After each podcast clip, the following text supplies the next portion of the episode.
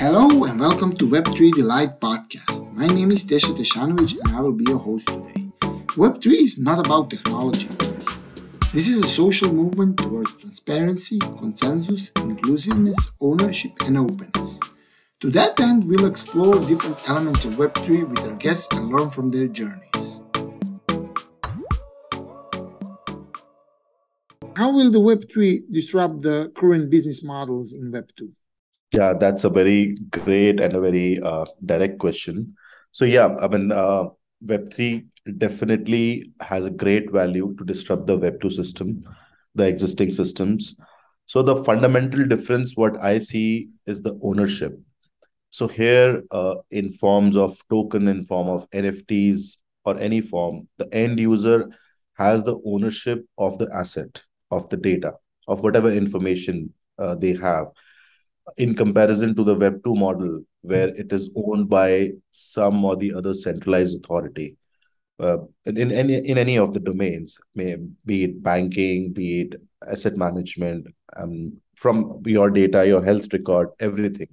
So in the traditional system, everything is owned by a centralized authority, whereas in the Web3 system, everything is owned by the end user, which which can which has a potential to create a huge difference. So, uh, in my understanding, uh, financial systems definitely. So, we have seen the growth of uh, DeFi, the decentralized finance that has erupted in, in the last couple of years.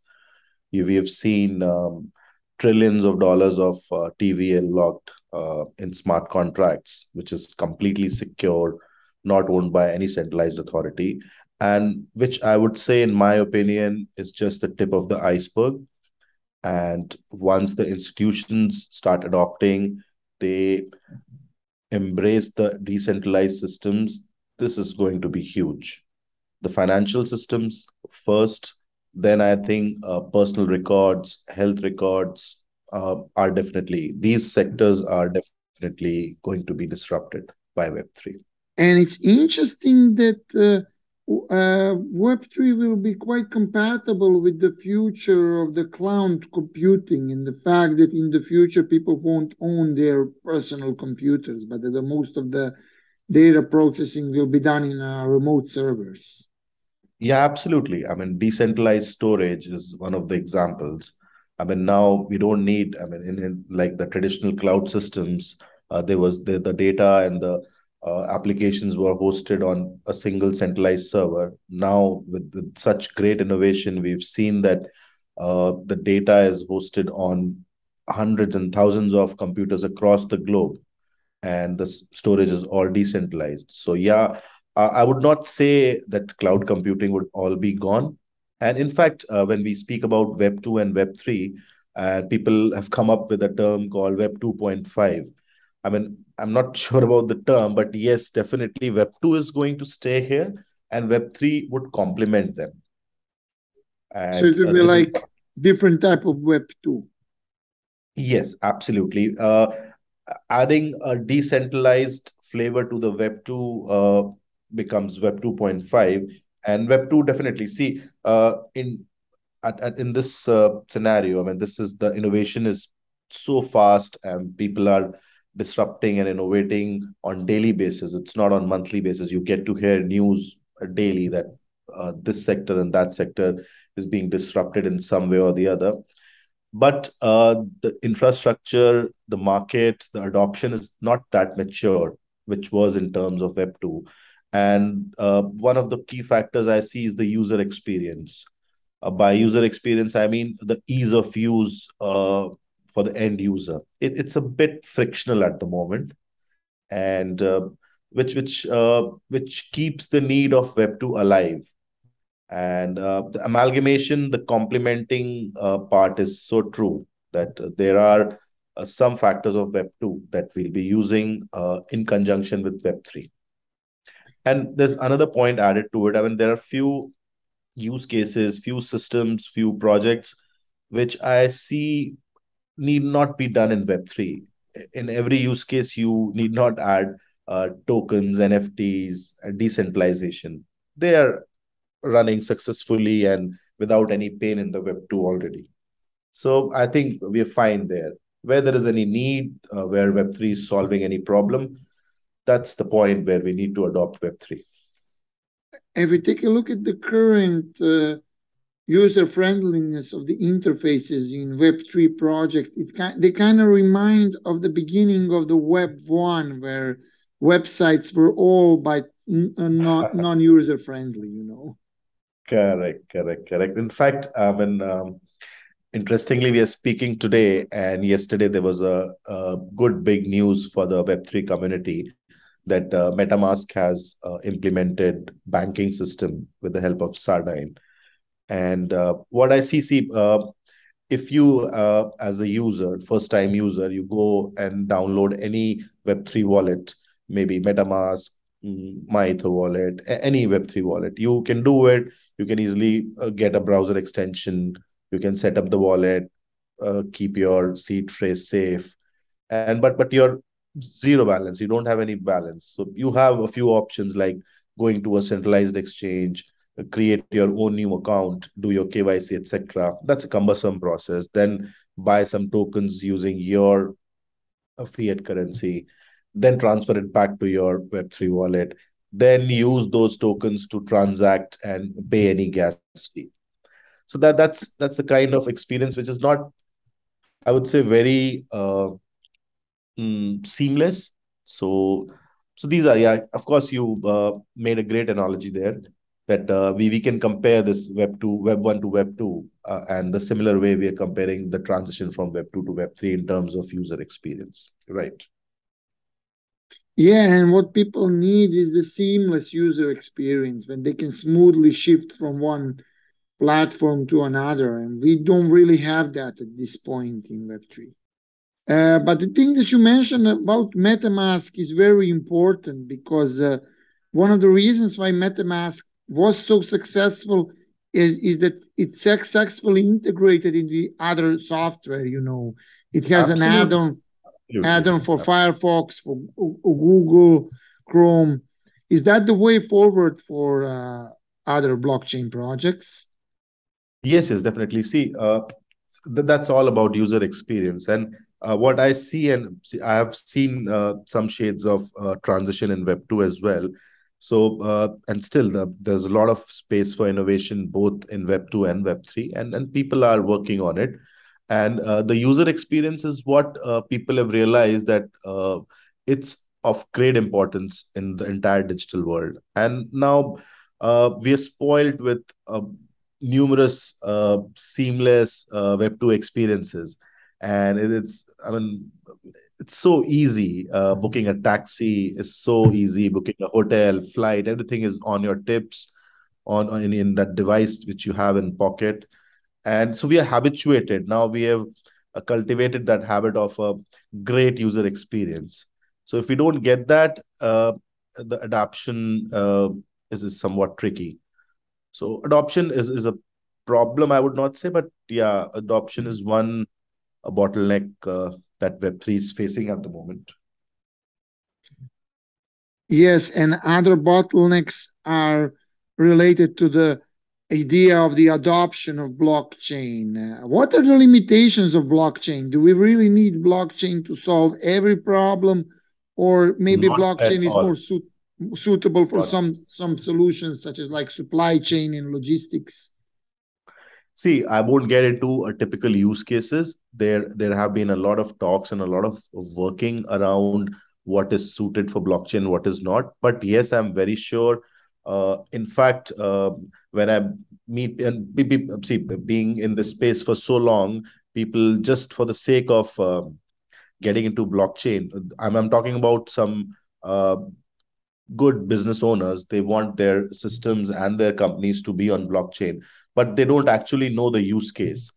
So th- th- there there is a method to identify whether the use case is uh, suited for blockchain or not. If it's not suited one should not there waste and waste the energy and resources to get onto the blockchain bandwagon. That i'm very sure.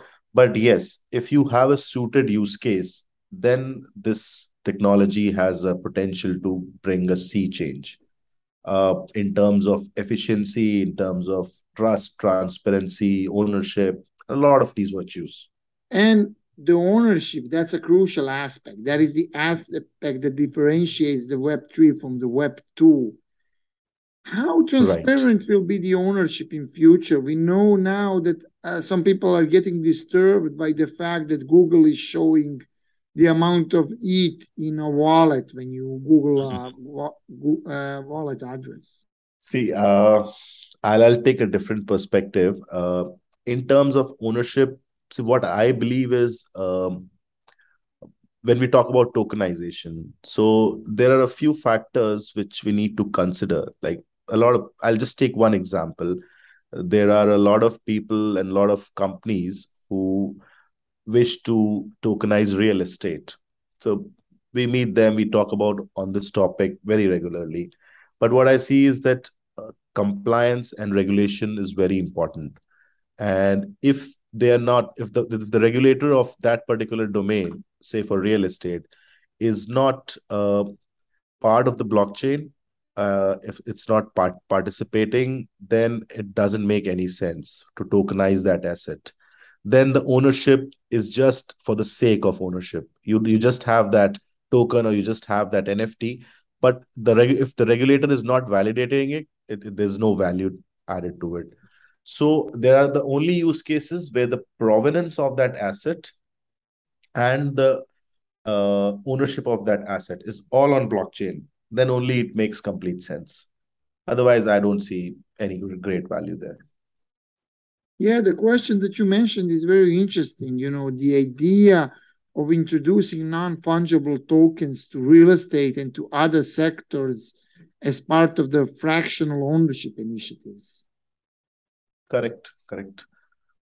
And and then since there are uh, again, I mean, if we leave these uh, regulations apart, there are a lot of uh, other use cases where the uh, provenance can be uh, added to the blockchain. In terms of say uh, i'll take an example of uh, event tickets or any kind of tickets but event tickets is uh, like maybe I'll, I'll, I'll take the example of airline ticket airline tickets. So if the airline gets on top of it and if the airline the issuance of that ticket is done on blockchain then definitely the provenance is there on blockchain and any uh, if if the if that asset slash nft changes hands then that means it is validated by the airline. So this use case works. We don't need any third party to validate. So in this form for any use case if the provenance is there i think it's a seamless and a very transparent experience. Yes and uh, th- that's actually one of the areas with the biggest potential for return of investment in blockchain investing, and that is the tokenization of the physical assets. Right, right. But somebody, uh, some party, some third party has to uh, authorize that tokenization. If not a third party, then at least the owner. So, real world asset is something that we are also uh, very keen and we are working very hard on it. We are researching a lot but yes, there's still quite a lot of bottlenecks, which has uh, made this process not so seamless. Uh, but yeah, I mean, in the near future, I would say in a very uh, near future, within a year or so, there'll be a lot of real world asset use cases you will see on blockchain. Now, there are specific blockchains coming up, layer one blockchains, which are catering to the needs of a specific domain for tokenization. And these kind of disruptions would definitely add great value for the adoption of uh, all these use cases in Web3. And what are the obstacles that we are facing today in terms of uh, uh, creating a system for the uh, tokenization of the physical assets? See, obstacles as um, ownership is one, uh, like physical ownership.